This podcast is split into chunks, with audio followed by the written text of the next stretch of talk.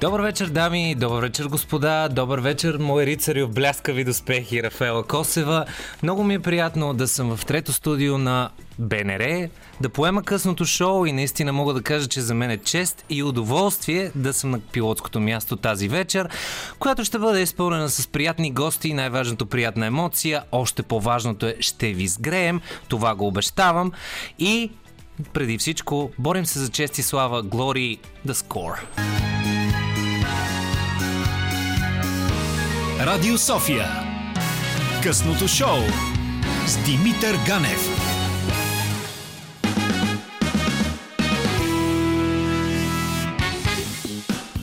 Добър вечер, аз съм същия този Димитър Ганев и вече наистина ми е много, много драго да встъпя в обувките на водещия на късното шоу тази четвъртък вечер, която колкото и да ми се иска, ще я започна с едно питане, което е доста семпо и доста ясно и за това ще бъде и малко и без фон като цяло. Защото питането е колко точно е безпомощността, в която сме изпаднали. Това е един разтеглив въпрос, на който могат да се потърсят и сигурно намерят отговори в килограми. При подготовката на всеки първи час в тази четвъртък вечер се заравям в новините и признавам си, на моменти ми е много трудно да открия хумора в случващото се в това подноса ни и подноса ми.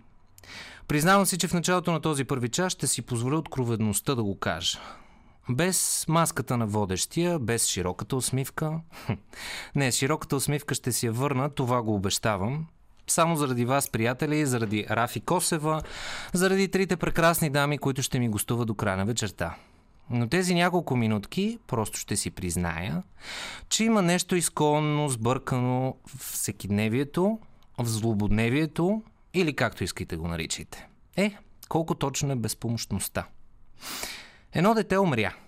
И не, не беше инцидент, не беше това, което изнася на всяка една медия, партия, кмет, замкмет, архитект, кандидат за бъдещ член на парламента. Едно дете умря.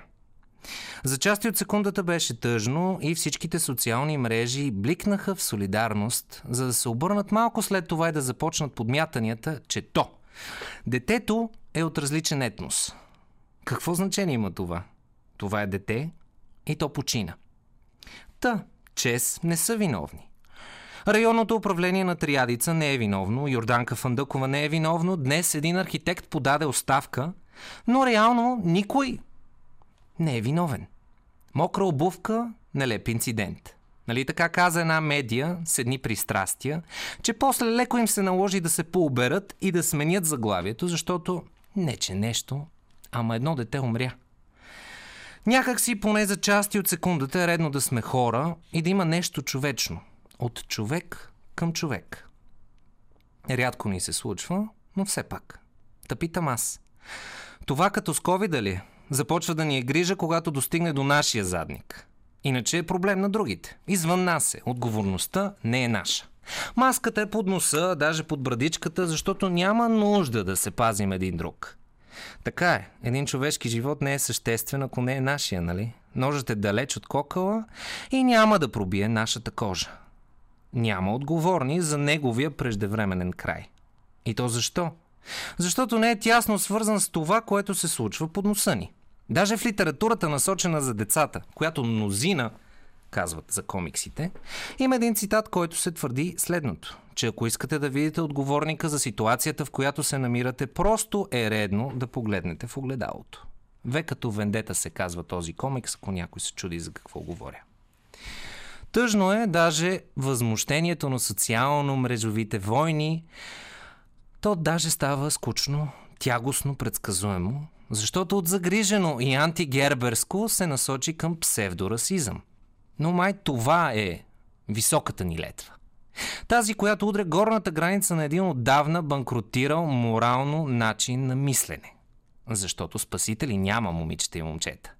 Те са много добре иллюстрирани в сериали като The Boys, ако не ви се чете.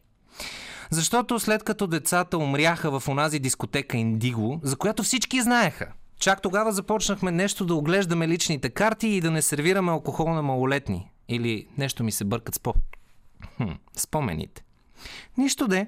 Сега ще слагаме датчици на шахти, ще проверяваме нелегални павилиони и ще гоним кабели за ток. Или ще интервюираме преподавателят на Мария Бакалова. И после социалните мрежи ще гърмят. В кавички. Двете нямат нищо общо. Хм, напротив, имат доста общо. Ефтини рейтинги, липса на отговорност, подкопаване на отсрещния във всичките му аспекти.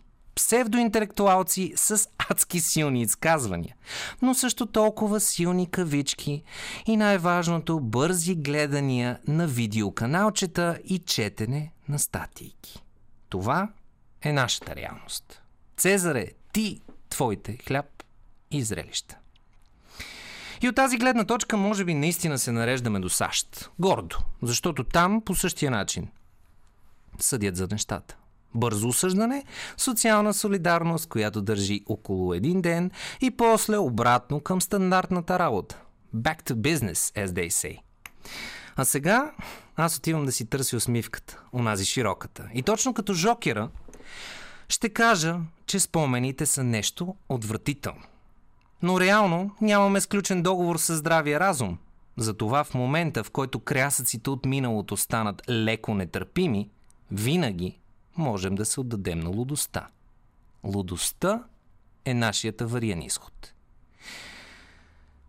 Без да търсим намека, без да правим препратки, ще направя следното. През 2017 излезе албумът Spirit на Depeche Mode. Водещото парче се казваше Going Backwards, което идеално в контекста на реалността, в която се намираме, мисля, че ще отправи моят поздрав към вас, приятели. Нека Дейвид Геям и компания ви преведат през това, което ни се случва. Руфас Шака Кан, това е късното шоу. Аз съм Димитър Ганев, както казах, ще си открия усмивката и успявам да си я намеря. И ще продължи да е така следващите 2 часа и хм, поне 35 минути. Може би малко повече, но тъй като си има една закономерност всеки четвъртък и тя е да се разходим през забавната страна на злободневието, нека започнем така. И с песента на Мария Нейкова вървят ли двама на дълъг път, няма да запявам. А ако не успееш от първия път, то направи си надглавен на главния прокурор втори път. И ако ви заболя от това изречение, което казах, спокойно аз страдах през цялото време, докато го пишех с нощи. Та, набързо припомням казуса, който мисля, че поставя рекорд. Трета поредна седмица вече го дъвча. Еврокомисията намекна на България, че трябва да има върховенство на закона. Така, до тук добре. Но има един главен прокурор, който на практика е неприкосновен. Така, пак добре. Но той трябва да бъде разследван. Така, още по-добре, народни представители, начало с председателят на правната комисия на парламента Анна Александрова изпона преписаха цели три пъти предложенията си за промени в наказателно-процесуалния кодекс и закона за съдебната власт. Това е за хората, които имат добра артикулация. Защото, видите ли, вие Висшия съдебен съвет, прокуратурата, експерти, юристи, както в България, така и от европейските институции, както и едно вето на президента, тънко намекнаха, че този надглавния прокурор, който ще разследва главния прокурор, реално ще работи за същия този главния прокурор. А ако това ви звучи малко как да го кажа, противоречащо си, не сте единствените. Но на 17.2 окончателното решение бе взето с 125 гласа за на ГЕРБ, Обединените патриоти и Воля, 77 против БСП и ДПС, както и трима въздържали се и тримата от ДПС, имаме си нов надглавен прокурор. И за да не перефразирам от миналата седмица, ще го кажа така. Като малък говорих с дядо ми и веднъж го попитах. Дядо, ти като полковник, кой е над теб? Ами генерала дядо. А над генерала кой седи? Ами генералисимус дядо. А над него а, спокойно ще намеря ефтино решение, бе, дядо. В графата, ех, осъдени души. Европейския съд по правата на човека в Страсбург погледна осъдително към две речи на господин Волен Сидоров преди и малко след избирането му за народен представител през 2006. Речите антисемитски и антиромски. Като основни аргументи за злостта на речите на Сидеров, в жалбите по двете дела са посочени антисемитските му книги Бумерангът на злото от 2002, Властта на Мамона от 2004, тези от предизборен митинг в Бургас от 22 юни 2005, където видите, видите ли вие Сидеров заявява и тук няма да го цитирам, защото единствената дума годна за ефир е иностранци. И то не е напълно. Но гарантира, че тези нечисти според него, в кавички, хора, никога повече няма да имат място в българския парламент. След това имаше серия от броеве на телевизионното предаване Атака по телевизия СКАТ и други такива случаи. Та, Софийския районен съд през 2009 отхвърля жалбите, защото целта на Сидоров не била враждебна, обидна или застрашителна за мълцинствата, както и че не бил в състояние да повлияе на аудиторията. Така е. Народен представител няма да повлияе на аудиторията. Абсолютно. Дами и господа, ако не ви изнася речта, просто си сложете пръсти в ушите и викайте силно ла-ла-ла-ла-ла. Като цяло, сега се успокоявам, Съдът отсъди в края на януари, че в думите на един друг патриот, Валери Симеонов, срещу майките и техните деца в неравностойно положение, също нямало нищо дискриминационно. Здравейте, господин Симеонов, късното шоу сме ваши фенове. Тук няма смисъл да пояснявам нещо, което е очевидно и то доста варира, а именно приоритетите на отделни институции в страната относно свободата на словото. Тя смело скача от номер едно в определени ситуации до обратно до 111 в други. А цялостната оценка на случващото се добре се сещате за поговорката за вкуса и това къде кучето решава да тества вкусовите си рецептори. И докато сме на темата въпрос на вкус, той биде Лех Валенса. Той биде Нелсън Мандела. А сега е нашия. Не, просто чуйте. Това си заслужава. Кой е в България Навални? Кой, кой заради това, че се явява в политиката и помага на хората да живеят, да живеят добре, го атакуват? Само, че в Европа никой не, не, не се обявява в защита на Марешки, не се обявяват някъде заради някакви диктовки в някакви други защити. Само, че той, оригиналът, влезе в затвора, а не стана заместник председател на партийния дом. Извинявам се на парламента, винаги ги бъркам. А не, чакайте, между другото имаше нещо свързано с една присъда около господин Марешки. Бягат ми спомените. Нищо да е да се върнем обратно на новината. Иначе да чуем какво обеща господин Марешки в ефир. Припомням само, че предизборната кампания официално не е започнала.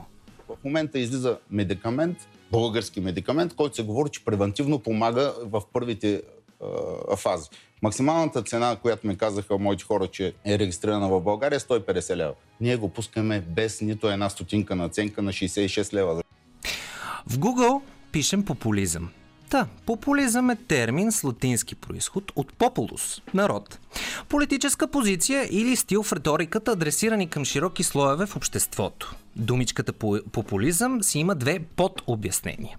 Разнородни обществено-политически течения и движения, насочени към суверена, издигащи идея за пряко участие на народа в управлението и стимулиращи недоверието в държавните институции. И второто – начин за политическо поведение за спечелване на общественото доверие чрез привидна загриженост за нуждите на суверена, създаване на лъжлива представа за бързо и лесно решение на обществени проблеми.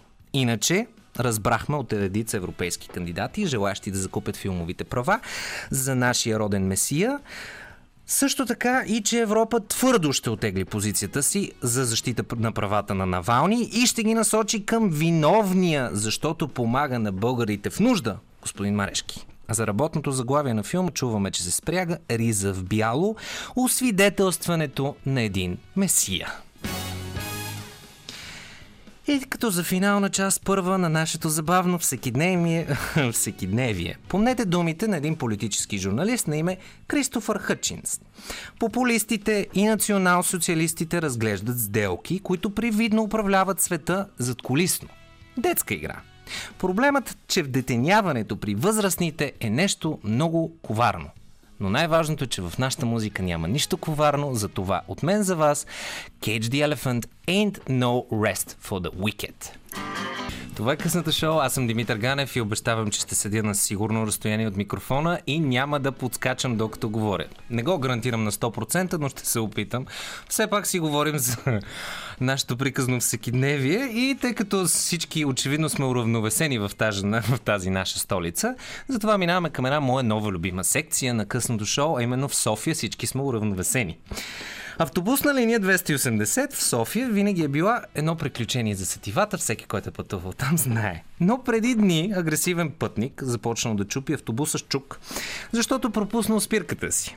Стигнало се до щупени врати отзад и отпред, до пререкание избиване между човека и шофьора и в последствие бягство от страна на провинилия се.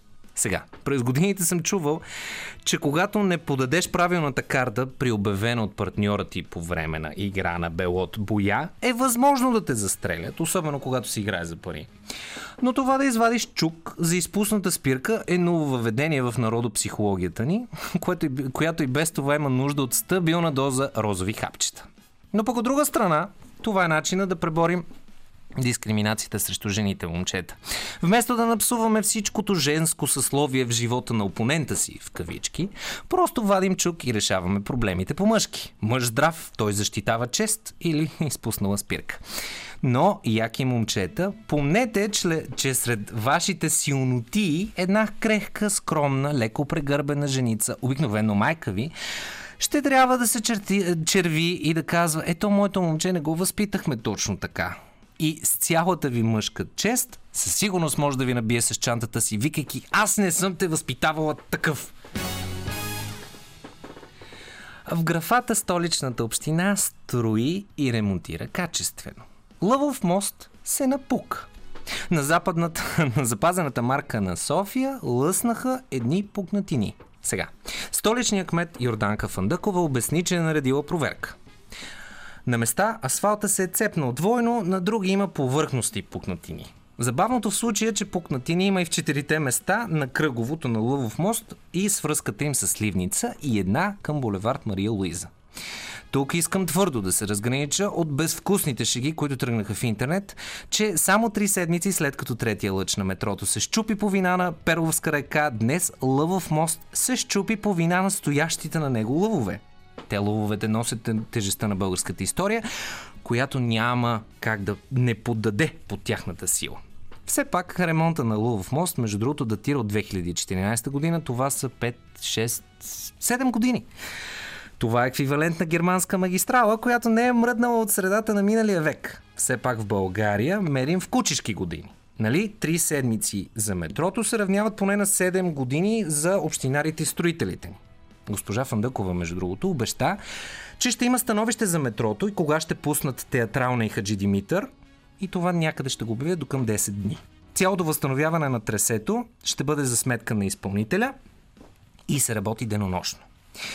И ние си оставаме с хубавата, но малко изкривена максима, сговорна дружина слепи ги ражда. Чакай. Или бързата планина повдига. Оставам на вас да си харесате коя ви е по душа. Но реалното мото, което Фандъкова, а и, Десисла, а и госпожа Дариткова по време на регистрацията на ГЕРБ използват работа, работа, работа, по-скоро върви към Лутомора нема, но с продължението с помощта на европари не се поти. И ето нещо, което вече граничи с сладострастното. Дамите в Твитър и социалните мрежи си падат по сексапилни политици, които се вакцинират. Факт е, че цялата суматоха на тази новина ми избяга леко от полезрението. Но ето, френският здравен министр Оливие Веран пусна своя снимка с заголена ръка и скромното заглавие Ваксине, която е събрала 21 000 харесвания, над 4500 споделяния и над 3500 коментара. Забавното е, че Професор и доктор Естър Чо от Орегон споделя снимката, за да промотира ваксирането, но името на кампанията, което тя слага, е Операция Разтапяне. Нейната публикация събира женските погледи и сърца. Нейната колежка Моника Малув коментира, че приятелки разглеждат тази снимка на Оливие Веран като операция Оляла. Друга жена коментира, странно ли е, че французите правят дори ваксини да изглеждат секси. Трета жена споделя снимка на хрватския финансов министр Здравко Марич, който, мили дами, Рафи ти също, напълно заслужава първото си име. Но коментарите на дамите са още по-добри и пиперливи. Той е министърът на златните плочки, казва една. С тези ръце трябва да е министър на отбраната, казва друга. Капитан Харватска споделя трета. Гръцкият министр-председател Кирякос Мицотакис също се радва на женското внимание. Една от дамите в Туитър поискала календар на секси политиците и тяхното вакциниране. И сега, както казват в една панорама, къде сме ние? Е, Български политици няма. Съжалявам, дами, но пък ако това ще ви одобри вакцинацията на министра на, образова... на, на образованието, добре, той трябва да се образова, но на здравеопазването, господин Ангелов ви дава добро начало за виц. Влизат Поп, Равин и господин Ангелов в един бар. И като за финал, господин Бошков отправи предложение, което е трудно за отказване, в социалните мрежи на господин Трифонов. Но господин Трифонов му отказа. Отново в същите тези социални мрежи. Много от целите на българско лято и политическа партия има такъв народ съвпадат. Политиките също предлагаме участие с общи листи. Слави, ако наистина искаш да спасим България, да се обединим, написа Бошков във фейсбук профила си. Още на 30 ноември аз заявих, че партия има такъв народ, ще се яви самостоятелно на изборите, аз съм последователен човек и правя това, което съм казал. Отвърна Слави. Партията, която по думите на председателя и Борил Соколов, не е на Бошков, но реално май се оказва на Бошков, между другото, не успя да се регистрира за участие на изборите на 4 април, след като прокуратурата обжалва решението на Софийски градски съд. Малко след това господин Бошков обяви, че ще участва на изборите с мандатоносител, като под това вероятно имал предвид регистрация на друга партия.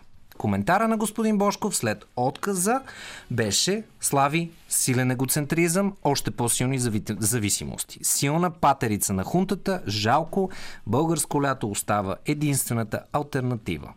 Аз на това становище нямам коментар, защото доста зорки уши се, казват, се оказват, че слушат това късно шоу но ще предложа думите на безсмъртния Джордж Карлин. Не дейте да учите децата си просто да четат. Научете ги да проверяват прочетеното. А накрая ги научете да проверяват всичко. Едното нещо, което обаче просто можете да ни се доверите и то доста сляпо, е, че качествената музика по Радио София винаги е на първо място. И какво по-добро от това да си поуправим леко вкуса и да прелеем все повече и повече към деветия час с Black Pumas Colors.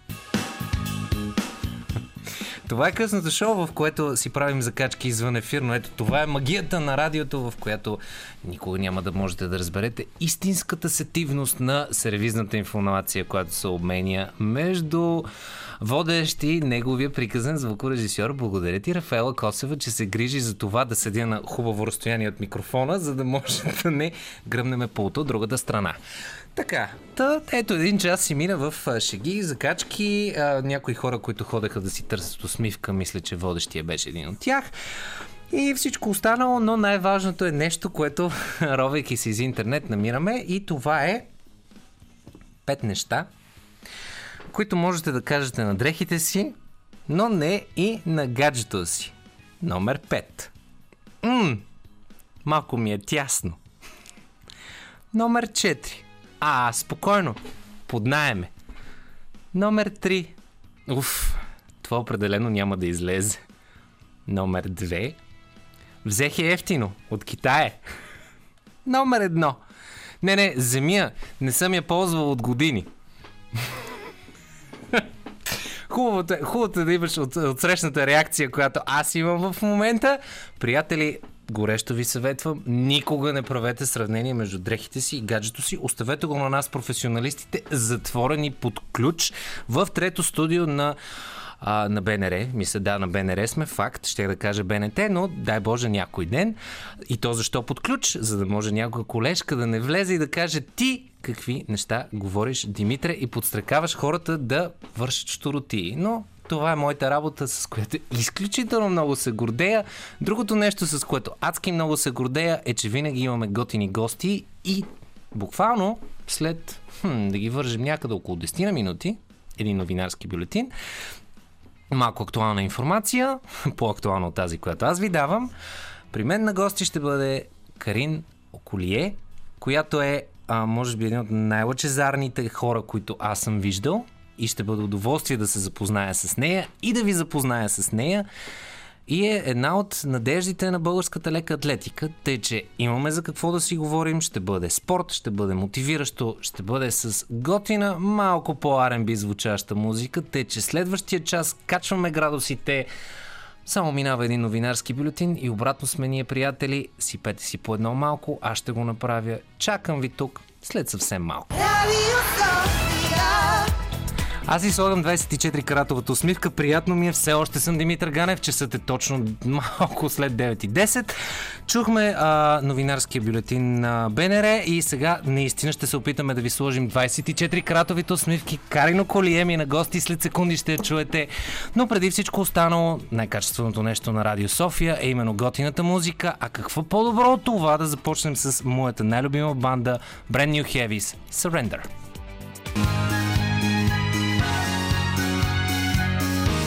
Радио София. Късното шоу с Димитър Ганев.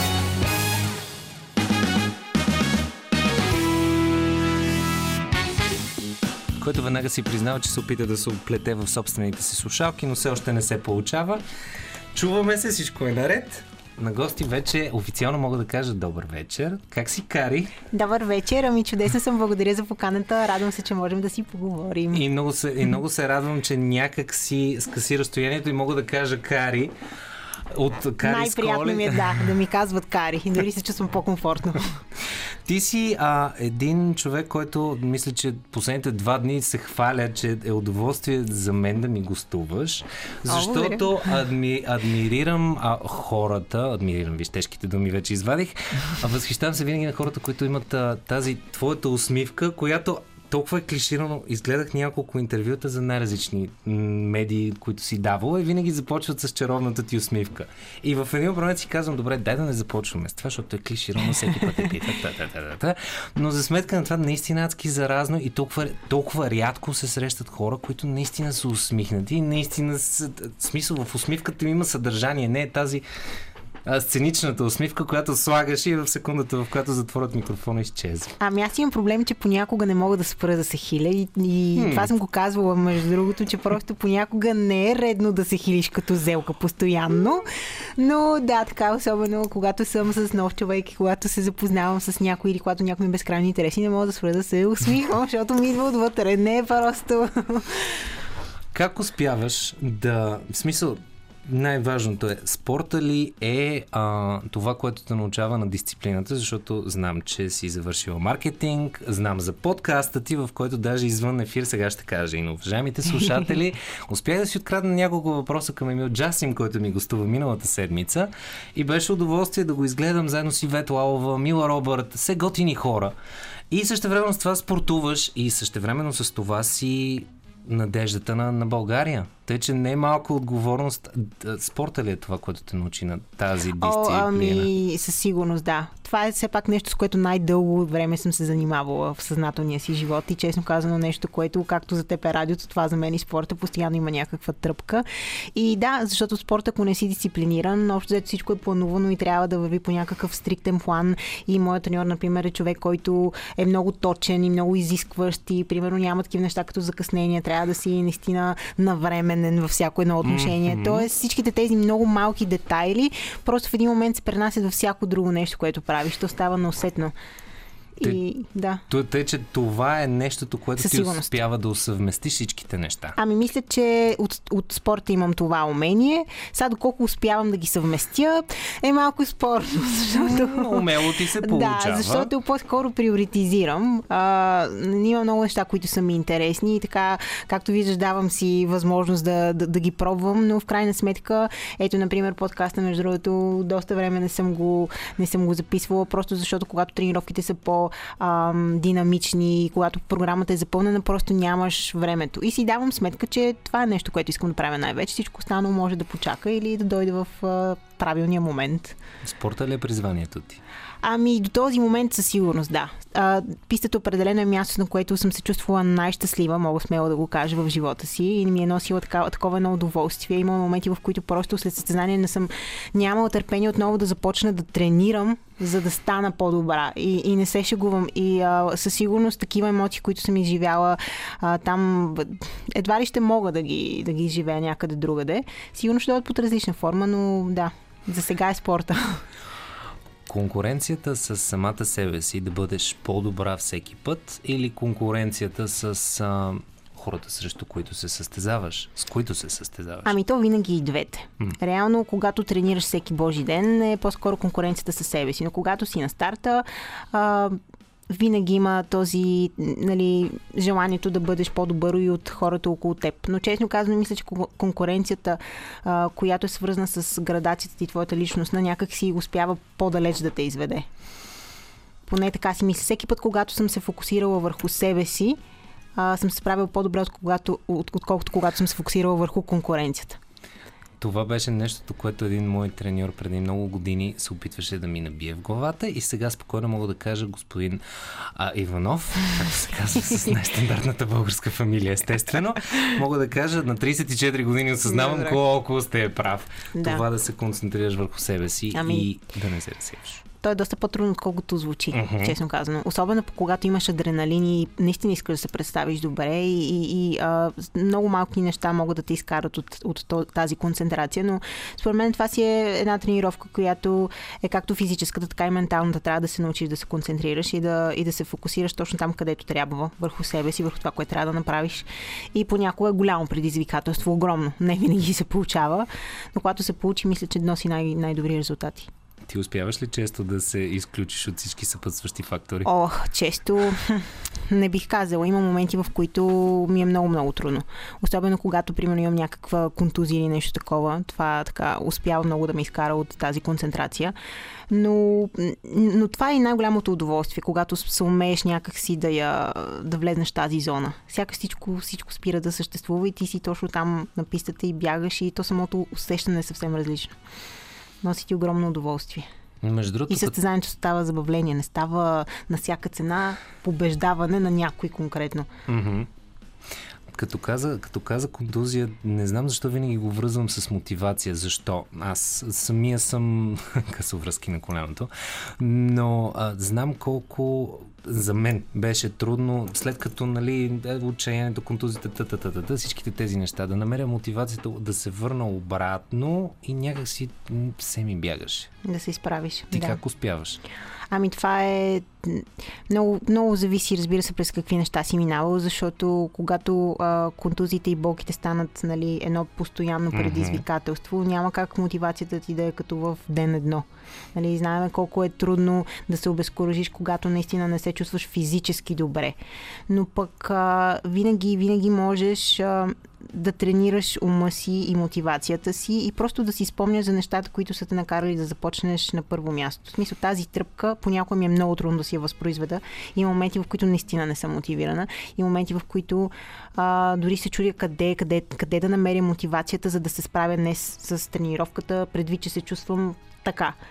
Но а, първо си давам сметка, че винаги има такива моменти, че mm-hmm. няма човек, който е всеки ден да е 100% мотивиран, дори а, Юсин Болт, примерно. Факт. Сигурна съм, особено с него. Но а, също така а, си казвам, че в смисъл правя го с определена цел. Затова може би е много важно да имаш цели когато, когато имаш определена цел и дори а, аз, аз опитвам се да не гледам постоянно в нея, защото mm-hmm. това е все едно да гониш един конкретен резултат и да си вторачен в него и да изпускаш всичко това, което се случва по време, по пътя, който трябва да извървиш. Mm-hmm. Но пък понякога е хубаво да си го напомняш, да се сещаш защо го правиш. И може би тогава идва мотивацията. Мотивацията обаче може да и в нещо, според мен, ежедневно малко. Какво точно в този момент кара да се чувстваш добре. Дори когато тренировките са безкрайно дълги, скучни, и просто искаш да, си, да, си, да направиш тренировката и да си отидеш. И все пак има нещо, което е приятно. Просто трябва да го намериш. да. А целта е Олимпиадата. Предполагам. Да, целта, разбира се, е Олимпиадата. Целта е всяко едно състезание до тази Олимпиада вече. Дори защото, а, когато кажа само Олимпиадата, това означава, че това е едно единствено състезание. Всъщност сезона, надявам се, mm-hmm. да бъде, да бъде нищо от, от, от състезания, като всяко едно носи така огромна стойност и удоволствие. А относно тренировките и всичките тези неща, миналата година, която хубаво прелива и мисля, че 2020 вече има 14 месеца, ако някой нали, иска да, да, да да, да аз още не усещам разликата между миналата а, година на, и на, на тема тренировки и на тема, на тема изолация, на тема как ти си отрази. Ами, честно казано, а, аз имам тренинг за това, защото ние много често пътувахме по лагери. Mm-hmm. И а, лагери, които са били дълги, които са били скучни, в които се тренира, просто нищо друго не се случва. Тоест, мен, а, за мен това да, да бъда в къщи без да имам социални контакти не е нещо ново. Тоест, така. от тази гледна точка не изпитах нещо по-различно. Да, тренировъчният ми план беше по-различен, но аз не съм спирала да се движа, било то в къщи, било то по стълбите, в смисъл по всякакъв начин. И сякаш не я усетих толкова много в тази тази изолация. Сега, както си говорихме с те преди да започне предаването, може би вече постфактум виждам някои неща, които чисто от социална гледна точка са се променили у мен, у хората около мен или някакви познати и непознати. Определено по някакъв начин сме засегнати според мен и сме странни хората ние в момента. Но тогава не ми беше тежко, не бих казала. Добре, имам едно питане, което си го запазвам за след секунди. А преди това поздрав за теб, поздрав за Рафи, поздрав и за вас, мили приятели, Giant Calvin Harris, Dragon Bone Man. Отново казвам най-готиното нещо на това да си в, в радио и да няма стрим. Здрасти, Диди Костова, нашият стрим агент, който непрекъснато и мисля, че в момента някъде там слушайки ме казва ти, Димитър, защо не пусна стрим. Тето казвам го официално в ефир. Много е готино, защото наистина можем да си говорим извън ефир и е много по- интимно, каквато е идеята на радиото. И това, което исках да те питам, освен за това, което заговорихме за интровертността, ще стигнем и на нея. Но като човек, който каза пътуваш по лагери, пътувала си и със сигурност имаш такова, кое е първото място? Е така, веднага, първа асоциация, на което би отишъл в секундата, в която падне пандемията, надявам се скоро. Бих отишла на, на лагер в Южна Африка. Няма да стане, когато падне пандемията, защото като цяло това е нещо, което прави месента към зимата, mm. но това ми е най-любимото място за тренировка. Значи, между другото, още по-добре ще ти се получи, защото есента, евентуално, може би вече ще влезем в 2021 истински да. и ще приключи 2020. А като, като си говорихме за малко извън ефир, аз си признах, че съм, съм интроверт и често имам нужда да да, да се изолирам, особено след, след разговори с хора, които пак казвам, изключително интересни са ми, изключително много обогатяват, но просто след това им чувство, че думите са ми изчерпани. А теб това, което се случи през пандемията ли те мотивира да започнеш и подкаста, да започнеш доколкото знам, да продължиш да пишеш и всичките тези неща. Пандемията помогна ли за това, Именно. за този мотиватор? Ами да, да, да, със сигурност помогна, защото аз а, бях в комфорта си, когато бяхме в, а, в смисъл локдауна ти, защото обичам да съм сама със себе си, обичам да си забивам, както се казва, в собствените нещица, а, но си дадох сметка, че пък а, това може би е и начина да, да излезна от, от, от, от тази рамка, смисъл да се запознавам с нови хора, да опитам нещо нещо различно, да излезе от зоната си на комфорт. И тя се роди като една такава хрумка. Всъщност изобщо не вярвах, че ще се получи. И, и, и просто се получи. И то веднъж, като имаш един епизод, вече в смисъл въпрос на време да направиш и следващ, и следващ, и следващ. И определено ми помогна някакси да развия друго качество у себе си, което по-скоро не знаех, че притежавам. Блазни ли те да продължиш в а, заставането пред микрофон? Да, да. Но а, да направиш един подкаст, защото аз го правя по видео, с видеоформат е mm-hmm. доста голяма организация. Оказва се, че да. А, има, има, има хора, с които го правя, които идват с мен, снимат, след това се монтира цялото това нещо и просто а, сложността а, може по някакъв начин също да те демотивира, защото най-малкото трябва да съобразиш един епизод с петима човека mm-hmm. плюс госта. Което е си е мини предизвикателство, отделно с моя график, който е постоянно тренировачен. И, а, да, но чисто това да си говоря с хората и това да, да заставам пред микрофон ми е изключително приятно. Някак си а, този начин на общуване е страхотен. От страната на интервюращия или от страната на интервюираният? Еми, двете, защото аз много обичам да говоря, както виждаш, и ми е мога да говоря и като интервюиращ, и като интервюиран, и изобщо съвсем наскоро имах честа да бъда гост-лектор, нещо, което не бях правила до сега. И малко се бях притеснила, разбира се, защото ми беше за първи път а, трябваше да презентирам а, своя кариерен път, колкото е интересно да звучи. И първо бях малко така а, стресната, докато не започнах и толкова им че, много, че говорих, че в един момент казах, леле, кари ти прекалено много говори. Но така, да, обичам да говоря факт. Хм, как се подготвяш да представиш кариерния си път? Питам защо. Защото винаги, когато се явявам на интервю за работа, включително така. и тази в радиото, винаги а, разкажете ни си вито си, но моля ви се, направете го по по-интересен начин и ти си такъв, ми ти бях шеф на IT отдел, как да го разкажа по, по по-интересен, начин? начин? как си представя, как представяш ти кариерния си път? Ами аз го по-скоро го разказах, направих го като разказ, а, минах през това как съм започнала, след това какво съм изпитвала докато съм тренирала, след това защо съм решила да се занимавам с маркетинг, за всичките хрумки, които са ми идвали относно подкаста и блога и така нататък. И а, дори не се подготвях много. Тогава имах състезание, дори една моя много добра приятелка успя да ми направи презентацията. Аз си казах как да са подредени слайдове, тя просто ми я нахвърля, направихме я и аз просто я презентирах. Защото той е лесно да презентира своя собствен път. Поне така си мисля. Да. А, да разказвах, разказвах, яко импровизирах, говорих за книги и така нататък. И между другото, може би да се е получило. Надявам се да съм вдъхновила някой, защото я презентирах я пред подрастващи хора, които те първа ще, ще тръгват към своя професионален път. И аз като голям про. Ма факт, факт е, между другото, че на, на мен на моите тежки 34 години ми действаш вдъхновяващо, те, че мисля, че за подрастващите още повече, особено като чух от интервютата, които гледах а, с теб, че не си започнала с много охота и с, с бягането. С много неохота започнах, ако трябва да бъдем напълно честна.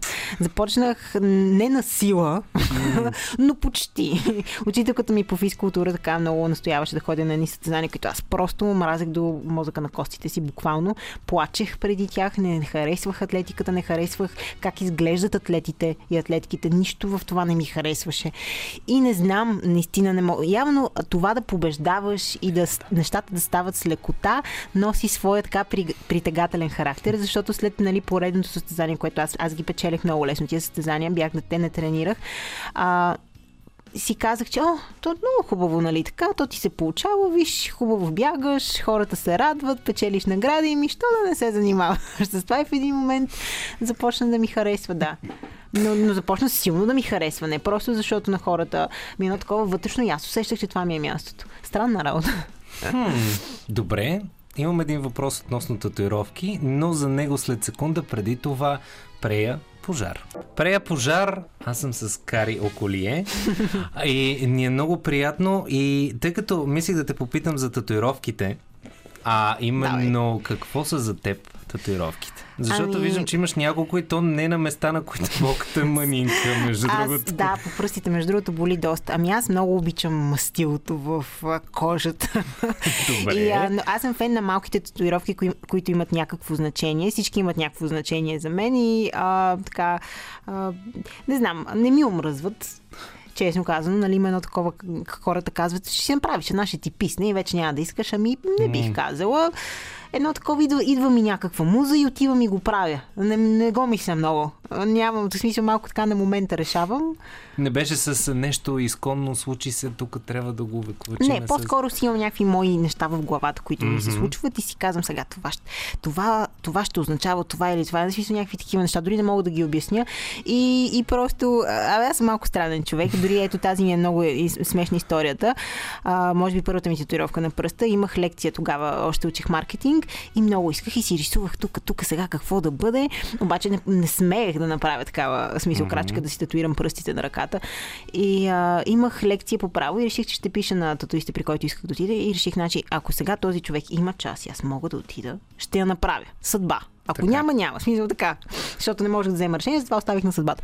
И а, имаше час и аз просто си взех нещицата и отидох и се татуирах. И, и да, беше адски болезнен, признавам си. Но не съжалявам. Много я обичам.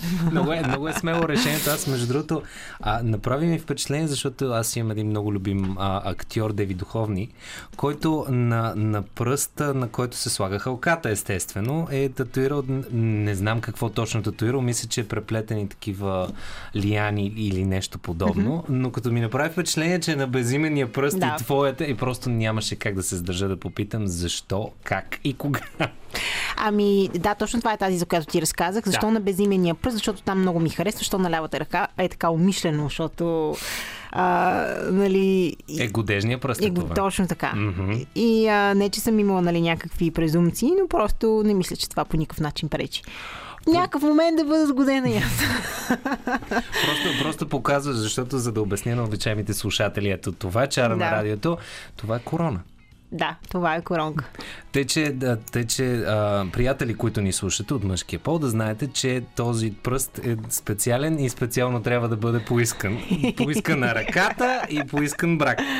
И харесва ми, не много ми харесва символиката. Другото, което си заговорихме, и тук вече станаме не да е по-сериозен, а, си поговорихме за извън ефир, за толерантността, ти като, ти като човек, който със сигурност е минал през интересни училищни години, само мога да предположа. Да, да, бяха динамични, интересни.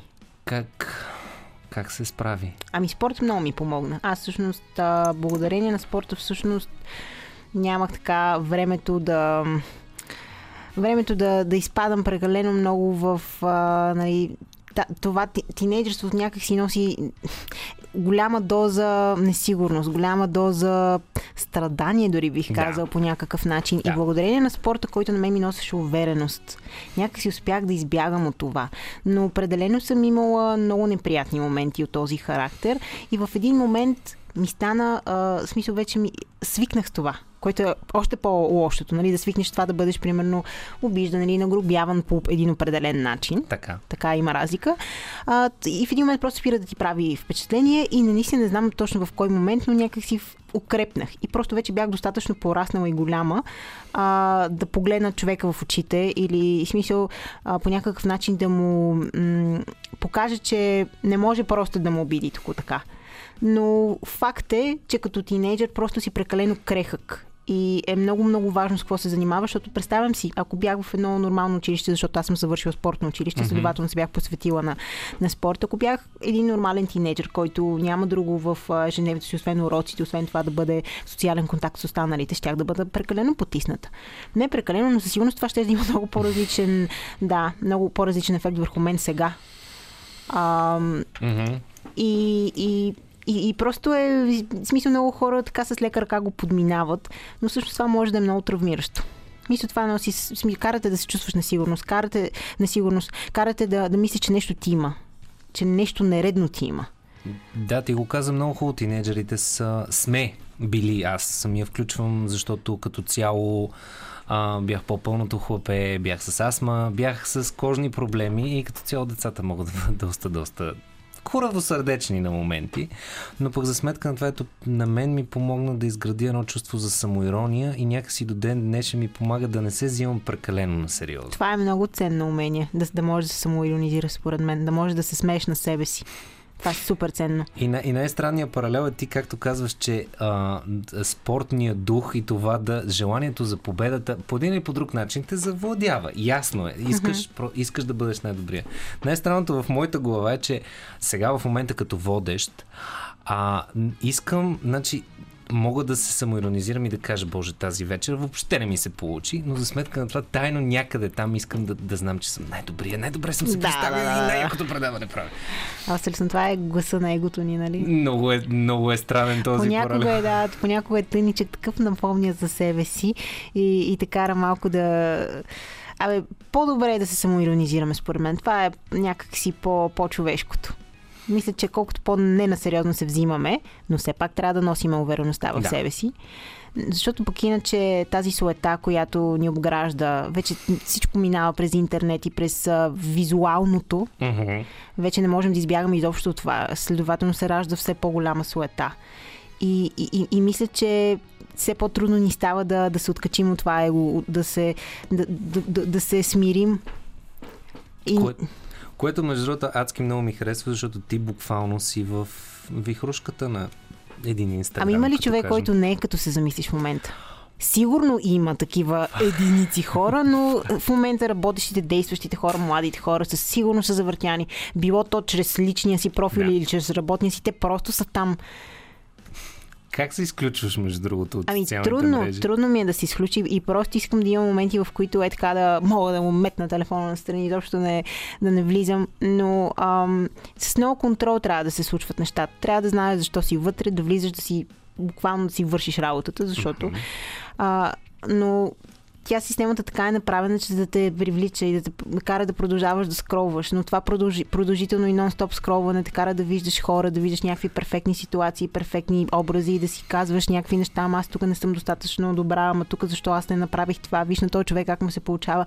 Все, по все по-малко хора показват какво не им се получава в социалните мрежи. И там виждам един перфектен свят, в който всички изглеждат перфектно и се чувстват перфектно и са на най-якото място, пък ти си вкъщи, ядеш някакви кофти неща, ето ти, защо не си там, защо не си фит, нали, защо не се справяш. А всъщност това е една такава в смисъл това не е реално. И, и просто забравяме, че не е реално. Толкова вече през това ни се пречупва социалния живот и свят, че забравяме, че не е реалност. Mm-hmm. И това е много тъжно, е много тежко. И, и ако наистина не се опитаме да, да, да се изключваме някакси системно да бягаме от това, ми, ми мисля, че ни, нищо хубаво не ни чака. Малко мрачна прогноза. това, не е вярно. Абсолютно не съм съгласен с твоите думи. Не, между другото, шегата на страна, абсолютно съм съгласен. Факт е, че е един такъв инкубатор, но както и вчера си говорихме с един колега за клубовете в София и клубната сцена в София, малко правя паралел между да. двете неща. Мисля, че е моден период и както всяко едно нещо ще се завърти, буквално ще стигнем до момента, който казваш ти контрола над това да всъщност да го приемаш като това, което е. В смисъл това е една показност и тази показност е там някъде в социалните мрежи. В живи живот е различно. Мисля, че се свежда до самосъзнанието на всеки един от нас. Хм. Винаги ще има съзнателни хора, които ще си дадат сметка за това и такива, които ще останат там. Аз не мисля, че генерално просто ще спре да ни е интересно, защото ам, не мисля, мисля, наистина си мисля, че това ще остане доста дълго време с нас. О, ние сме любопитни и между другото социалните мрежи разчитат точно на това, на човешкото любопитство, да видим следващото изкролването и всички. И на суетата ни. Yes. Да, тъй, че това, това никога няма да е out of style. И по-скоро от нас и зависи, от нашата съзнателност. Оставям си а, тази песен, която сега ще чуем и това по принципа е поздрав от мен за теб, Благодаря. от мен за всичките ни слушатели и слушателки и оставям финалните си думи за точно след Тупак и California Love. Yeah. 945 причини да слушате Радио София, Карио Колие и както обикновено мразя и също времено непрекъснато ми се лага да казвам, един астрономически час не е достатъчен.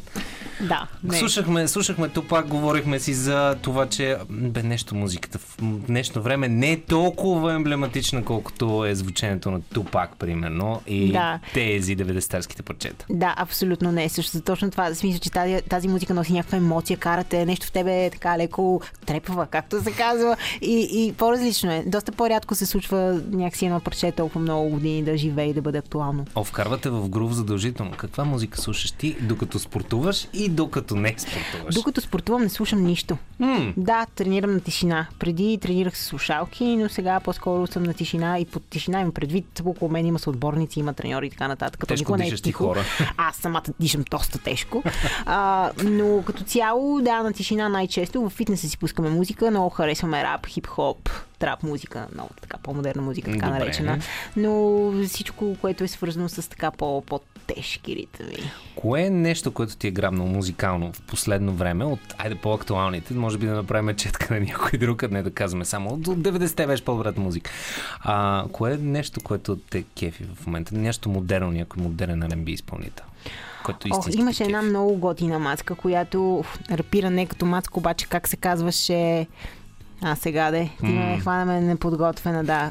Е, в смисъл, имаше някакъв нов албум и слушах две парчета, които много ме грабнаха. И а, интересното при нея е, че не звучи като жена. Ха. И после като разбереш, че жена си като а Добре, Да. значи ето една кукичка за това да ми дойдеш пак на гости. Да, да, да, ето това си го запазя. И другото, другото нещо, сега прочетох го, не се немам да кажа на 100%. Наистина ли си фен на хорър филмите? Обожавам хорър филмите. Аз не съм просто фен, аз това е нещо, което обичам силно толкова, колкото обичам желирани бомбони. Това ми е от детството така останало. Желирани бомбони обаче, вече не ям, но хорър мувита, смисъл, това как звучи, страшни филми, филми на ужасите, продължавам да гледам, да, и много ми харесват. Но и, и те са като с така с хубавата музика, все по-голяма рядкост. Между другото, с хорър филмите е нещо, което аз редовно водя спори с, спорове, спори, хубаво, българска дума, а спорове с мои приятели, защото в последно време хорър филмите, които излизат, са по-качествени, отколкото блокбъстерите, които пускат по по големите екрани. Има повече анализ на човешката психология. Факт е, че наистина има много хорър и И подскачаш. сега веднага сетих за Бягай, например, което е Да, брутален филм беше. Велик филм заедно с Аз, отново на... Ох, как се казва? Джордан Пил. Джордан Пил? Да. Да. С... А, а, в който се разказваше за двете, за Близначки. семейството, които бяха и отдолу подземния свят, Точно който така, да, бяха да, да. вързани. Бяга и мен ме грабна, честно казвам, много повече. А, но смисъл това е жанра, който така носи ми някаква тръпка. Нали? Не можеш да останеш безпристрастен. Но Да. вече много така си ги избирам, защото а, чета, в смисъл, освен че чета, в смисъл гледам оценки и така нататък. Не си пускам нещо просто, защото заглавието ме, ми харесва, защото ужасите са точно като, като, като музиката някакси. Има попадения и такива, дето просто по-добре да не го гледаш. Сега пускам ти едно нещо за размисъл. Замисли, се, защото аз наскоро го открих като жанр, наскоро преди година и половина някъде, защото се занимавах с филми известно време. Има един жанр, в който гласи филм е толкова глупав, че даже е готин. Един от тези филми е The Room който е на един абсолютно... Даже взеха, между другото, Джеймс Франко и брат му взеха Златен глобус, защото, а, как се каже, The Disaster Artist се Това ми е един от любимите филми The Disaster Artist. Беше, той е просто феномен. Джейм, Джеймс Франко играе е, скандално добре. Оригиналният филм е този, който полага да. основите на, този, на тази категория филми, която между другото оценките нямат. Ами, Колкото той е толкова зле е направен, че смисъл чака и да забавен. Между другото, ако имаш един ден, в който наистина си в много откачено настроение, но пак казвам, не е за всеки. Не е за Пусни всеки. си оригинал. Дали искам да си пусна оригинала да ти кажа. А той, между другото, същия, същия пич, който го е направил този Томи филм. Уезъл, да. имаше така и нов наскоро. Да, и мисля, че със същия този негов най-добър приятел. Точно. Точно. Нали? Да. Но, а, между другото, тук вече казвам и пред нашите уважаеми слушатели, мисля, че това да ми гостуваш от много, много зависи от това дали ще харесаш да рум или не. Или никога повече няма да ми вдигнеш телефона. И ще дойдеш отново и ще направим поне половин час анализ на Дорум и къде е абсурдността на този филм. Къде започва, къде свършва. Да, благодаря ти много, за мен беше удоволствие. И за мен беше огромно удоволствие. Карил Колие, имаме а, обещание да дойдеш отново. О, да, Официално го обещавам пред нашите слушатели. И аз потвърждавам. И за Диди Костова, която слуша в момента и казва, защо нямаше стрим, Диди, следващия път ще си тук и ще има стрим. Излизаме от този час, влизаме в следващия. Песента е Flames. Късното шоу продължава.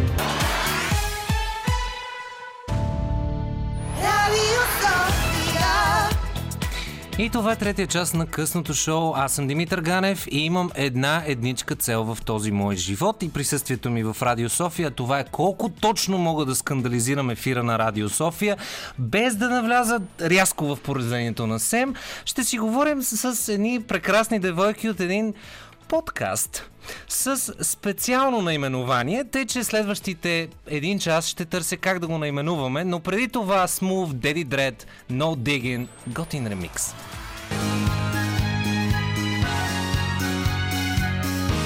Радио София. Късното шоу с Димитър Ганев.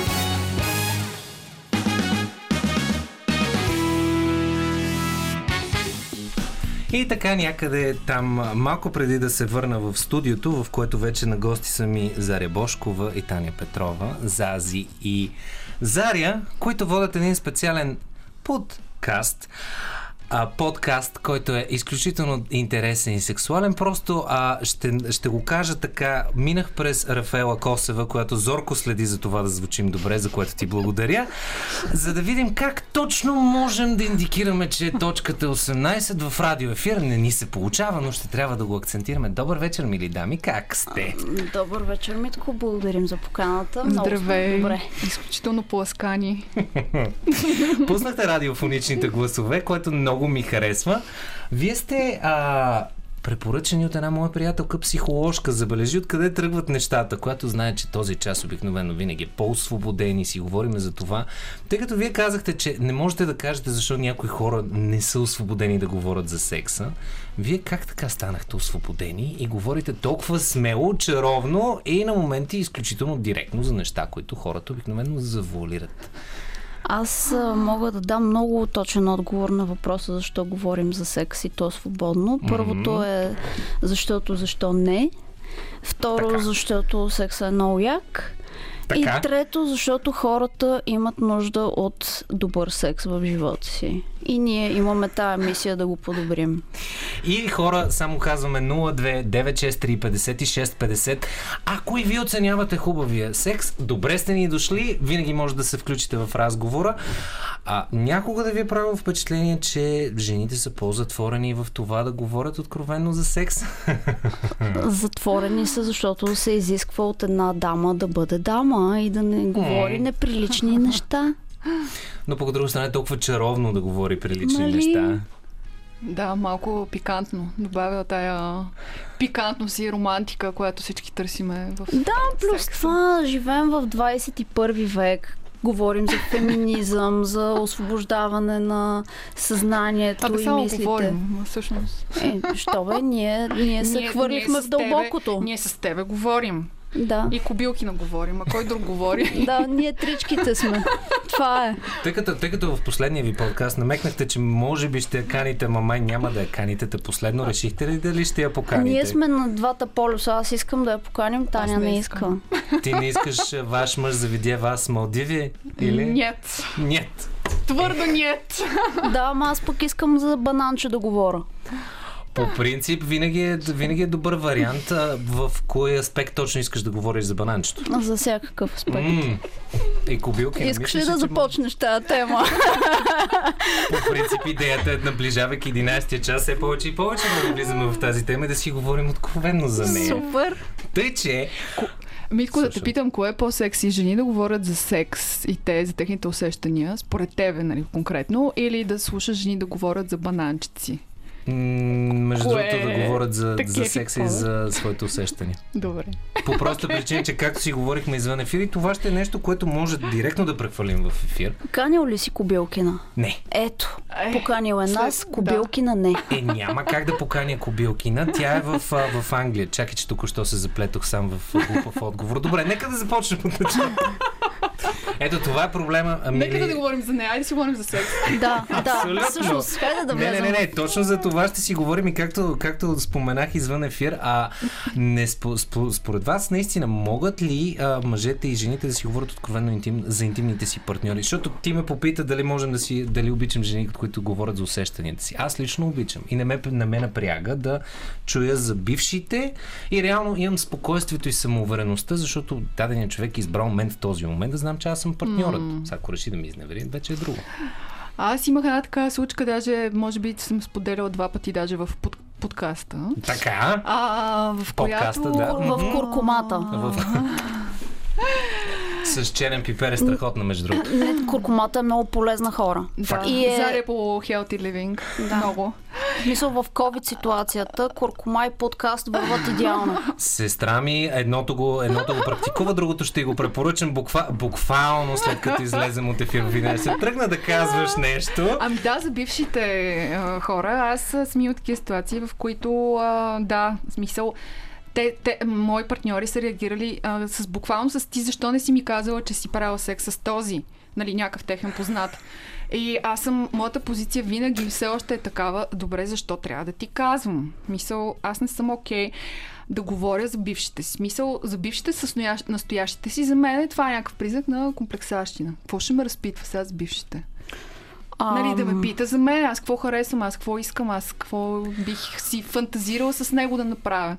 С бившите, какво, какво го Да, какво, какво трябва да уточняваме? Да. Веднага, веднага обяснявам, това е проблем на мъжкото его, което иска да разбере, че е най-добрият и за това е стигнал до такова. Което, пак казвам, при мен това се, това се изчерпа в, в една определена ситуация, в която съзнах, че ми да, този човек в този момент избрал мен, значи няма смисъл да гледам назад. Аз мисля, че няма нужда да се уточнява дали си най-добрия, ако си редовен. Което в тази ковидна ситуация е належащо, даже включително и за БНР. Спокойно можем да го кажем, че някои хора наистина се нуждаят от това да са редовни. Да. А, Мисля, че това доказва и казва много неща. Добре, мили момичета, за да вкараме хората в настроението точно за секса, който ще продължим, предлагам да чуем Бионсе Fever, една много специална версия. Поздрав от мен към вас, приятели. И пак казвам, чакаме ви на 029635650. Говориме си за подкастите. Yes. Много обичам тази версия на Бионсе. Това е късното шоу с мен, с Зази и Заря. С техния подкаст, който а, води до нещо много хубаво, което е именно все по-често и по-качествено и по-хубаво да си говорим за сексът. Та, мили дами, на фона на цялата COVID ситуация, тъй като знам, аз съм слушал, но трябва да запознаем и нашите слушатели.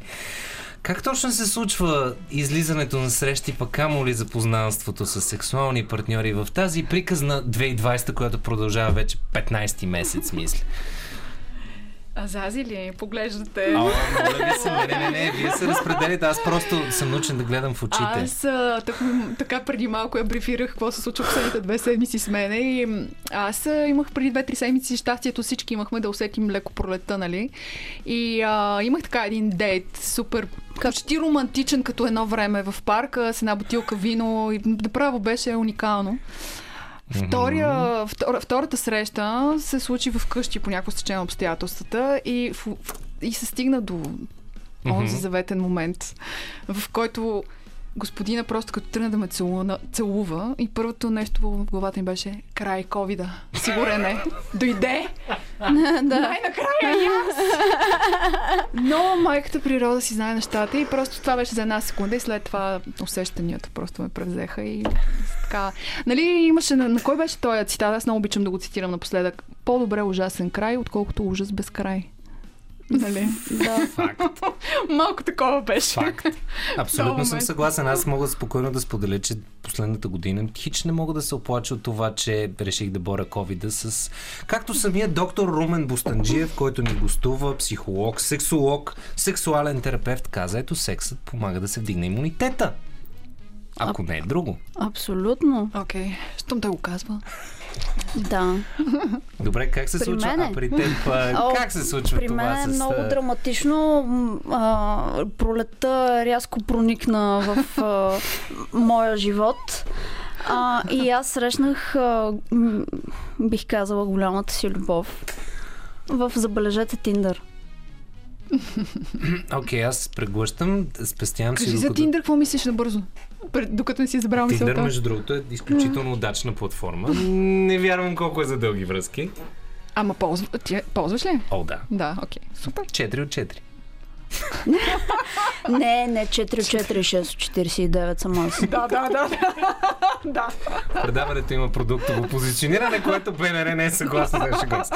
Но, а, 4 от 4. Да. За, за Тиндър по никакъв начин не мога да се оплача. Даже всъщност познаваме една приятелка, която има сериозна връзка, която е започнала като сексуална такава, но те продължи колко вече седма година. Новото нормално е Тиндър. Дали? Ими, Хората са затворени в къщи, няма кафенета, ресторанти. А, всички са с маски, къде точно да се срещнем? в Сме тя хоум кажи офис. ти къде се... Как ти Еми, да- ходихме на разходка, после се стоплихме в билата и така. На минус два. И после в била. Да, и после чао, и Да. после и после на... По после, същество. после кафенце. По същество. После кафенце или второто, ми второто и така. И се почна. Практично ориентираме се. Това, това ми харесва. Значи, добре, разходка, голям столичен хипермаркет и след това продължавате към да. Не, не, харесва това беше на друга среща. Аха. Не беше на първата среща. Първата среща, значи в парка с вино. Все още действа, Да, абсолютно. но зависи от човек. Е, да, е, да. Но беше много Защото хубаво. понякога виното е горчиво, между другото. Не знам защо на мен така ми се е Аз ги усещам предварително тия неща и знам, че с, нали, чак до вино, щом сме отворили бутилка вино, значи е добре се тръгнали нещата. Е, Ако, няма как да е лошо виното, разбираш ли? Иначе не сядам да пия вино с някой, който знам, че ще ми горчи виното. Просто го... Е, интуиция, женска интуиция. Така е. А женската интуиция помага ли ви в Тиндър, между другото, да отсеете а, стандартните клишета от тези, които не Борим- са в стандартните клишета? Борим изкуствения интелект с женска интуиция. Последният ни епизод е точно на тази тема, между другото. И а, имаме, имаме типс и, или по-скоро идеи за хората как да си подобрат Tinder experience и преживяването. Ам, но най-основното е, че трябва да се опариш няколко пъти. Това е. За да изградиш имунната система. Като да цяло знаеш. трябва да си готов да се проваляш в началото, да излизаш на срещи, Да. които н- не стават за нищо. Ма чакай, това беше началото на сексуалния ми живот като цяло. Научих се да се проваля. И след това беше въпрос. Ма ти много добре се справяш. Аз викаме, знам какво е провал. Тренираш се selling skills. А между другото, жените сте, между другото жените сте изключително... Сега, не мога да съдя за мъжете, но жените сте изключително отвратителни, когато искате да накарате някой мъж, който се е провалил да се почувства гадно.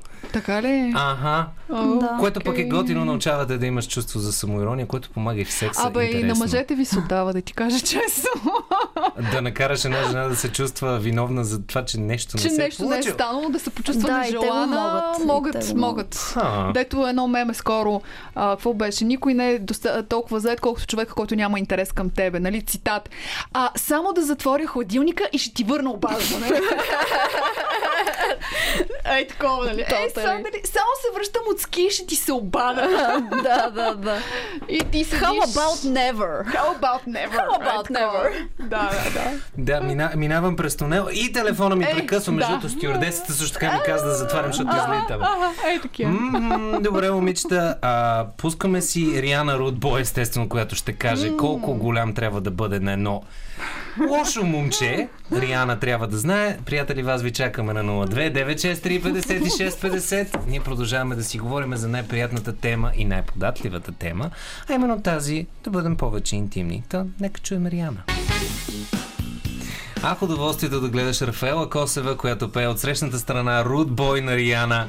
Това е късното шоу. Аз съм Димитър Ганев. С мен са две много симпатични дами, чието подкаст с, а, ако специално го потърсите, просто едната буквичка е У. Импровизирайте къде е. Нека да бъдем цензурирани. После ще станем отново нецензурирани. Заря и Зази. Много ми е приятно, че сте тук и а, с удоволствие слушам вашия подкаст и с удоволствие си говорим и извън ефир, точно за сполучливите и несполучливите връзки в Тиндър. Имахте една, един епизод, в който закачихте опасните връзки. Кое за вас опасните връзки? Там говорихме за приятели Friends with Benefits Аха! в нея. Тоест, О, тази ми е много Че какво му опасното на това? ами, ние така го нарекохме епизода. Аха. Да, и говорихме за това как всъщност се получават едни връзки от уж само секс, уж нищо, обаче какво стана? Кой се обвързва повече между другото? Кой според вас клъва на, на въдичката на Friends with Benefits връзката първи? Защото винаги има един, който иска нещо повече, а другия Да, казва, не, не, аз съм cool. Не искам. Много често си разми... разминават ролите в един момент. Не Тоест единия се влюбва, другия му казва не, ама аз не съм влюбен и то човек си отива и в един момент то, дето казва, че не е влюбен, той се влюбва. Се осъзнава. Да. И ама... А, защото са му резнати крилцата в да, този. точно. Ей, С тебе е зле, без тебе по-зле. Да. Хм, добре да говоряки си за секс, особено with benefits, с привилегии, може ли да има секс, който е добър само заради секса, според вас? Аз, за мен си имам моя теория. А, или, е, или е най-добър, когато е вързан с емоция, когато е вързан с привличането, което прераства в любов. То секс без емоция не мога да ме убеди човек на този свят, че няма. М- Секс без емоция няма. Ти си емоцията ти е първото. То ти е човек без емоции ти си болен човек. Нали, смисъл, това е... Има, имаше Факт. някакъв един експеримент, такъв бяха правили. Сега ще ви изложа коя част от мозъка говореше за емоциите, но примерно имаше една пациентка, която тази част не, не работи просто. Тази жена, те пускат експеримент в супермаркета, тя не може да си избере масло. Защото рационализира целият избор. И ти се блъскаш такова и като... И, и емоциите супер много помагат. А секса като нещо първично, както емоциите са, не, не може. Ти, ти няма как да си ленеш някой без емоция. Каквато и да е тя. Каквато и да е тя. Така че а, секс без емоции няма. А, като има любов, а, е добре. Обаче като няма любов, е също много добре. Има едно правило, има едно Да. правило, за което сме говорили в, в нашия подкаст, че ако секса е хубав е 20% от връзката, Да. ако секса е лош е 80% от връзката. Да. Така че сега тук оправяйте се от... Опасните връзки са като е, секс е 80% от връзката, да, Да. е лошия секс. Да. Ей, това са опасните връзки, защото мене мама така ме учила. Секса е най-важното. Дъще, нали? Тя дъще не ми казате, но На здраве за майката на Зази. да, това е. Това е готино, готино рок едно, ръка, че в момента като го каза това с 80% факт е за Бога, че се сещам поне за три такива. Еми, да. Съжаление. Чакай, че се насълзих, защото просто си го мисля. Докоснахме струна. Водещия. Ние ги умеем тези неща. Митко, поплачи си, ние ще си говорим. Добре, да, може да продължете за секунда, аз ще поплача. Какво беше? Ами да, секса, с, когато обичаш някого и, и този секс наистина е 20% от връзката, защото е хубав. Просто хора, става страхотно. Много е хубаво. Е, значи по тази Докато лойка, продължи. Докато продължи, защото този период е много кратен. Стига те- тези хубави три месеца, в които продължават този. които има хем любов, хем як секс, всичко е супер яко. И така. Това Не живеете заедно все ми две още. бурни връзки. Ти да видиш. Добре, аз научавам много неща за себе си тази вечер, не знам за вас, приятели. Много се радваме. Ама ние затова го правим този подкаст, бе, хора, бе. Ето поредния убеден човек. Много се радваме. Значи Friends with Benefits, ми, да, в момента не ми звучи толкова добре. Ти не си имал Friends with Ben. Не си бил в... Обикновено винаги завива към една крайност, в която Да. ми е по-тежко да, да я прекратя, отколкото да прекратя връзка, в която съм, нали, инвестирал цялото си същество. По-трудно ти е, така? Да, Е, защото... защото секса е, е, защото як и- другия... Да, не, кое? Секса А. е готин, но, Да, но реално другият човек, ако налапа плувката, да. а, тогава става много сериозен проблема да обясниш, ама чакай, ние нали се разбрахме Да. да. начално, ама то това, Да. то онова, аз на тебе ти дадох, еди какво си, и ти си, добре, тук имаме сериозен проблем. И сменям адреса, така се преместих в Берлин. Шегувам се, разбира се, но беше вързано с една така раздела, не знам, що Да. рязко приключих в Берлин за година и половина. Много е хубаво това. Виж какви хубави неща се случват, като се разделят хората. Нали, Сменят, смисъл... сменят дестинацията. Ми това е растеж. Да. Да. Сменят професии, градове, неща. А приятели, Пол. след тежка връзка, това е добре. Ориентация, да, в смисъл. За пол не знам След ориентация. тежка връзка доста хора сменили Аз знам работи. за ориентация, да. Сещам се. Абе, като се има предвид, че в Берлин, особено мисля, че поне трима мъже ме сваляха в три отделни ситуации. Ми не. Но най-готиното беше, че една от свалките беше интелектуално обяснение всъщност на моята емоционалност. Изключая факта, че просто харесвам жени, защо емоционално не съм привлечен към мъже. Да, кажи, му- това е интересно. И аз просто му казах едно много семпло нещо. Викам, пич, с теб в момента си говорим и аз знам ти какво искаш, знам какво ще направим, знам какво ще стане. Докато седиш и гледаш една жена, с която си излезе от Тиндър, прекрасен разговор, всичко върви супер точно. И правилните неща се казват, но просто в един определен момент има едни жички в женския мозък, които все още не знам къде са позиционирани, които се слепват и в този момент ти казваш, окей, we're on a roller coaster ride. Тази вечер ще бъде интересна, защото вие влизате в някаква бясна полемика, скандал и всичко се промени и ти трябва буквално да връщаш обратно към момент. Чакай, ние се забавлявахме какво се случи. Тя просто сетила за нещо, което е флешбек от преди 150 години. Окей. Те, че това му обясних и му, той е такъв седя и ме гледа, вика, добре, ако някой ден се промени, аз викам със сигурност, някой жена най-накрая ще ме щупи, ще ти звънна първо на теб. Казваше се Ксавие, между другото, нали? Французин. Ами, мисля, че беше а, германец вече, официален Окей. поданик. Но Берлин, тъй като е толерантен град. Да, отворен, експериментиран. На правилното място. Каза, каза нещо много хубаво ти и сега ще те поздравя теб, вас, Рафи, нашите слушатели, които очевидно тази вечер са от срамежливата страна, но пък това не пречи да започнат да влизат в подходящото настроение, именно с Justify My Love и Мадона. Yeah.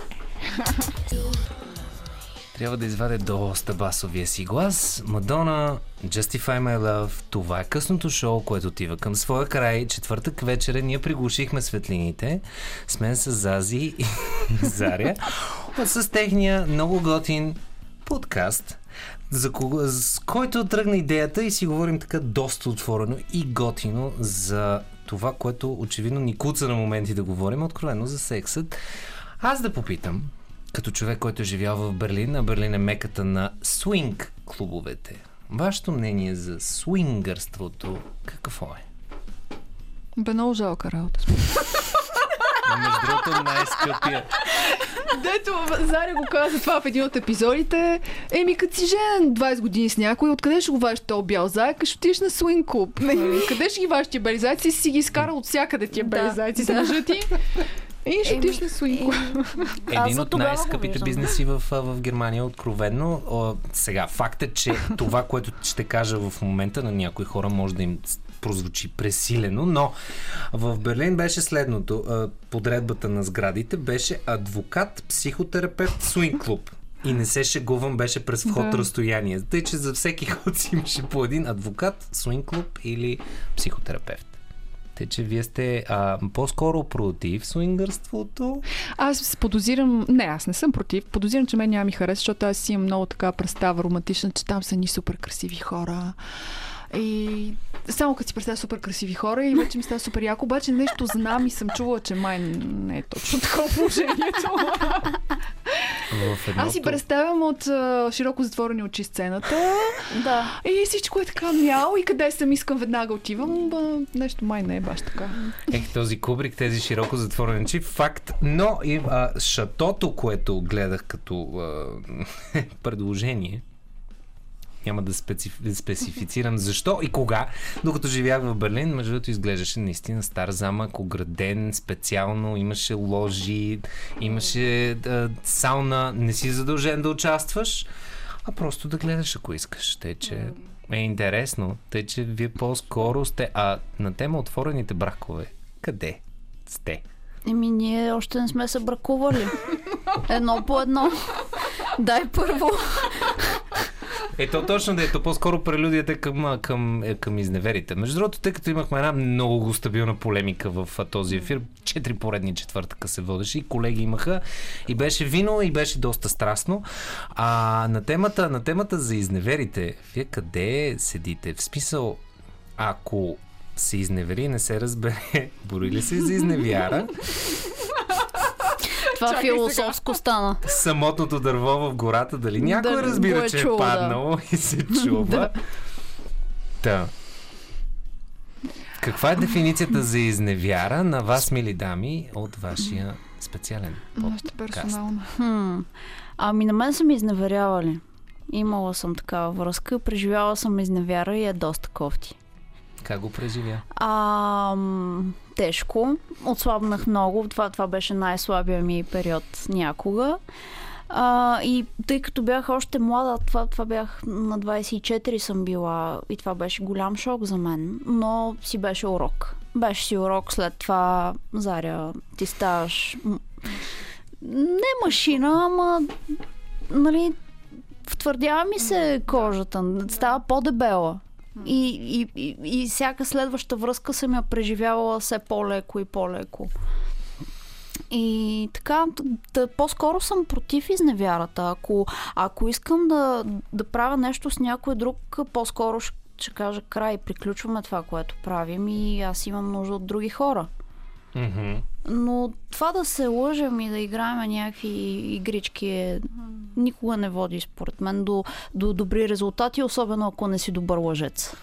Аз като мъж, който по принцип си пада по дълбоко откачени жени, по принцип не изневерявам по една проста причина. Една с която е пълна лудница връзката ми е достатъчна. Ако ги събера две, мисля, че няма ефир на света, който да може да ме избави от мъката, която ще трябва да излея на слушателите. Да. Те, че за, за, мен, за, да. за мен отговор е лесен, но въпросът, който ние много, много силно дискутирахме, ако е веднъж и Кое повече, изневяра нико, и повече Да. никога не го Да. направиш, дали се брои като наистина нещо страстно, което да, станало е веднъж и го отнася със себе си до гроб, или поне вие как мислите? Предпочитате да знаете истината, ако се е случило. Ако имате градивна връзка, която да, случило се е тази забежка, никога не я разбираш и остава за винаги. Да. Или трябва да си го кажем, да го Да. преживеем заедно, да го... Според а, книгата на мадам Дюрочиот за това как да печелим приятели и да се държим добре в обществото, там има специална глава за изневярата и първото изречение е ако изневерите на партньора си, не казвайте нищо никога. Да. Да, това е нали, от специалист а, информация, мадам Дюрочиот. А, честно казано, Да, не знам. общество. Мисля, че когато се, Да. а, когато се щупи гърнето, няма, няма слепване. Така че по-скоро не говорете. Не знам. Да, да не го разисквам този Да, въпрос. Да. Ама ние не можем да дадем съвет. Не, не, не, не. То Ти по-скоро- какво? Ти питаш какво изневяра ли? Какво? Не, не, не. А, да, много хубаво ми отговори. Да. Значи, ако го Да. направиш, просто си го отнасяш за Да. винаги Гроба. там някъде и Да. просто другия човек не е задължен да търпи това, че... Но пък аз имам приятелка, приятелки, които казват, че веднъж случили с това нещо, ще се случи друг път. И това е шаблон. Влизаш в шаблон. Да. Не знам. Аз... Е, тогава вече е друг филма. Ако се случи веднъж. Примерно като мостовете на Медисън, Аз съм гледала. където имаше връзка Да. Мерил Стрип с Клинт Иствуд. Тя не каза на Не, мъжа ще се си. случи а, не с същия партньор, с който си изневерил веднъж, ще се случи с някой друг. Разбираш, и просто ти ще влизаш в филм с изневяра. Не, че Е, стане ти афера. Не, в такъв случай ти просто имаш проблем с пича, в с който си във връзка. Или със самия Ако себе почнеш си. да му изневеряваш редовно, какво правим? бе, Да. Това трябва да го правя по-често. Между другото, почивам си в момента, защото вие буквално си продължихте разговора помежду си. И тази вечер в подкаста на гости ни ми